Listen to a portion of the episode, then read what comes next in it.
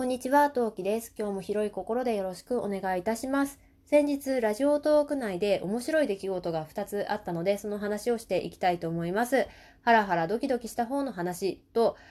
うん、私もこれされたら嬉しいと思うグッジョブ案件と。というわけで、今何目スタートです。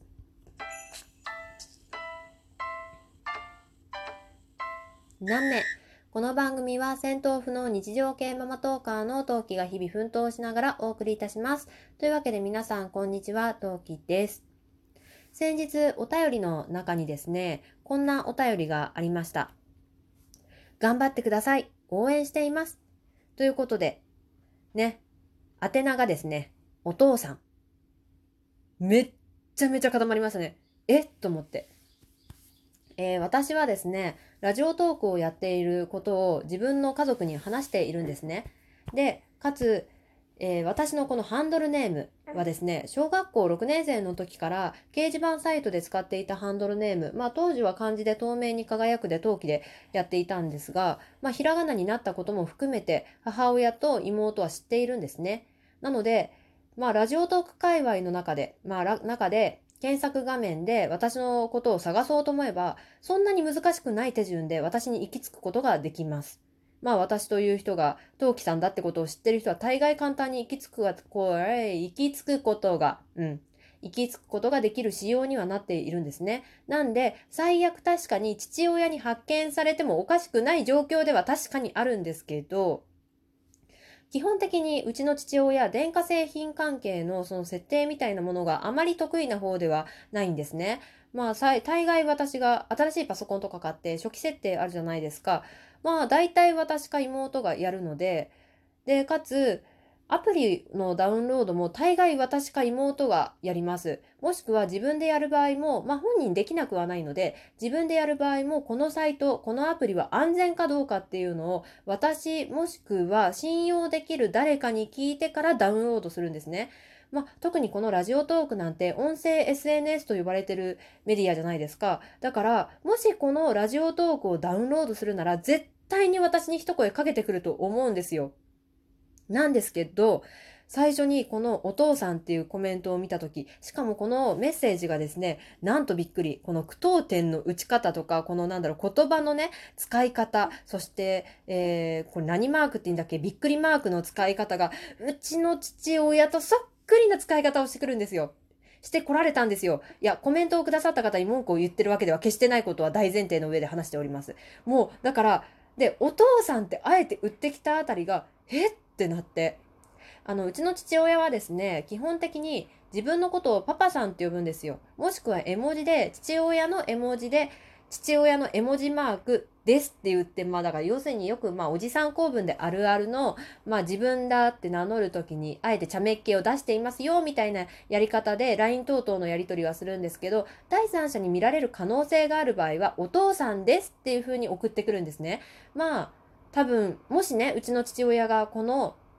ラジオトークをしよ使って私に例えばメッセージを送ってきた場合、まあ、使用の、ね、なんだか見られるかどうか、誰が見てるかわからないものであるっていうのは分かってると思うので、分かってると思うのでおかしいな。あの、私しか見れないことを知らないってことを前提だとしたら、多分お父さんですっていうメッセージで送ってくると思ったんですね。なので、この画面を見た瞬間にもうカチンって固まって、え？これ、え？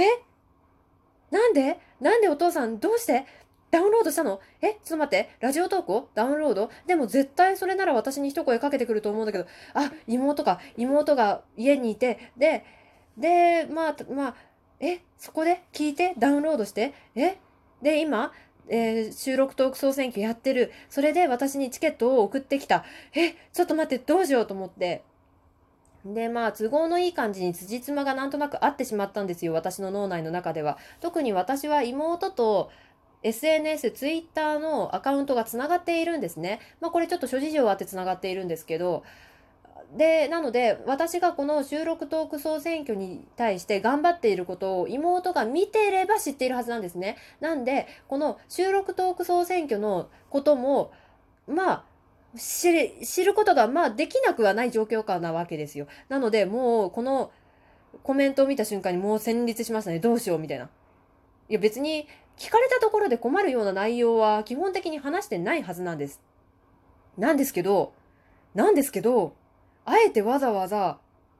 送ってくるとはこれいかにみたいな感じで、もうめっちゃめちゃ焦って、で、え、待って、え、なんか、え、恥ずかしいんだけど、どうしよう。いや、恥ずべきことはしていない。それに聞かれてもまずいことは話していない。だけどどうしようと思って、もうね、なんだろう、初めて家族に対してラジオトークをやっていない、やってることを言えないって言った人の気持ちがめちゃくちゃよくわかりました。で、ちなみにですね、なぜ私が父親にラジオトークをやっていることを言ったかっていうと、えー、他のトーカーさんとコラボをすることが、まあ、ちょっと名前出しましょうね。チケットボンバーズの記録のケイスくん、タッスくんが2人で26時間ライブというものをやったのを皆さん覚えていらっしゃるでしょうか？もしくはご存知でしょうか？そこで私ゲストで出演することになっていたんですよ。で、大体15分から20分ぐらいの時間帯だったんですけど、その時間帯にやっぱり子供と離れてゆっくり2人と話がしたいなと思って、ということは誰かの手を借りなければなりなならなくって、で、その時パパがギリまで休めるか休めないかがわからなかったんですね。で、もし休めなかった時の保険として、親にね、連絡を取って、うちに来てくれっていう話をしたんですよ。で、ちょっと一瞬見ててほしいっていうふうにお願いをしたんですね。まあその流れから父親は私がラジオトークをやってることを知ったんですけど、もうめっちゃめちゃ焦って、嘘ついに収録まで来ちゃったそしてお便り、いや、始めてても構わない。ラジオトークはね、みんなが楽しむべきアプリだと思うから、始めることは構わない。なんなら収録もやっても構わないけど、でも頼むからコメント送ってきてほしくなかったなーっていうふうに思ったんですよ。で、すっごくすっごくめちゃめちゃ焦ったんですけど、ですけど、ちょっと一歩、もう大慌て、戦慄した後に、ちょっと山を越えて、待って、待って、ちょっと落ち着けと思って落ち着いた後、もう一度見てみたらですね、お父さん、答えが分かりました。ちょっと、名前はね、伏せさせていただきますが、とあるトーカーさんの旦那様だということが分かりまして、もうめちゃめちゃ安心しましたね。ああ、そうかと思って、確かにお父さんだわと思って、もうね、もうすごいね、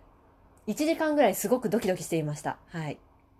まあでもね、紐解けて、まあ、答えが分かったらね、本当に心から安心しました。もうドキドキしました。あの、なので、ぜひ今後、このトークを聞いて、俺かなと思っているラジオトーク内のお父さんと呼ばれてる皆さん、誰のお父さんなのか、もしくは番組名、付属してお便りは送ってください。私みたいなドキドキの人が減ると思います。ね、ネタにされちゃうよといったところでね。では、もう一つの話移りたいと思います。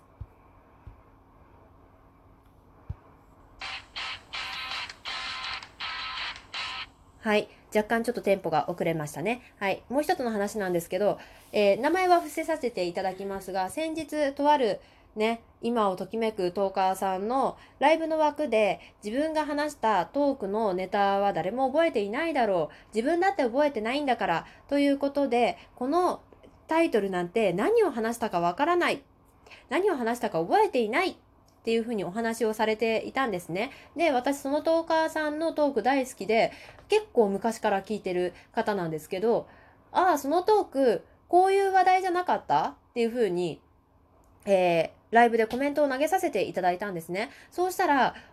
それがおそらく当たっていたと思うんですね。ちょっと自信ないし、その場でね、あの、そのトーカーさんが確認されたわけじゃないし、私も確認したわけじゃないから、もしかしたら違うかもしれないんだけど、多分合ってると思うんだ、私。で、えー、すげえ、よく覚えてくれた、嬉しいって言っていただけて、私も、あ、覚えててよかったなって思ったのと同時に、ちゃんとそれをその場でその場に居合わせて、ライブ、ライブは生ものですからね、その場にちゃんと居合わせて、その場でそのコメントを投げ入れてよかったなーっていうふうに思ったし、じゃあ逆の立場だったらっていうのも考えたんですよ。まあやっぱり700本近くトークを上げていると、私でも自分で何を話したか覚えてないトークっていうのがきっとあって、私割と自分のトークの内容を忘れない方ではあると思ってはいるけど、まあ忘れているものがあって、で、まあそう話した時に、え、このトークこういうトークだったでしょ？って言われたらめちゃめちゃ嬉しいと思うんですよね。なので今後も私、そもそも記憶力的に言うと、人様のトークを聞いた後って結構脳みそに残ってる方だと思うんですね。多分。わかんない。まあ、これでさ、次回さ、えー、トウキさん、わかります？私のこのトークって言われた時に答えられなかったら大変に申し訳ないから、まあ、絶対覚えてるっていうのは間違いなく言えないんだけど、でも、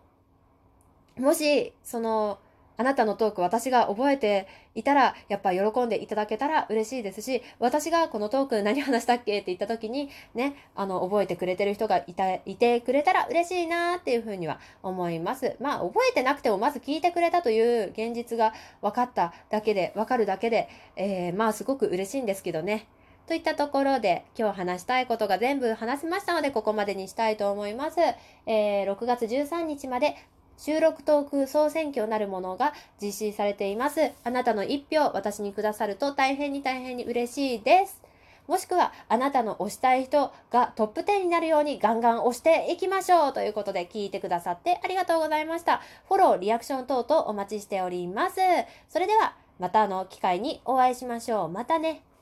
何名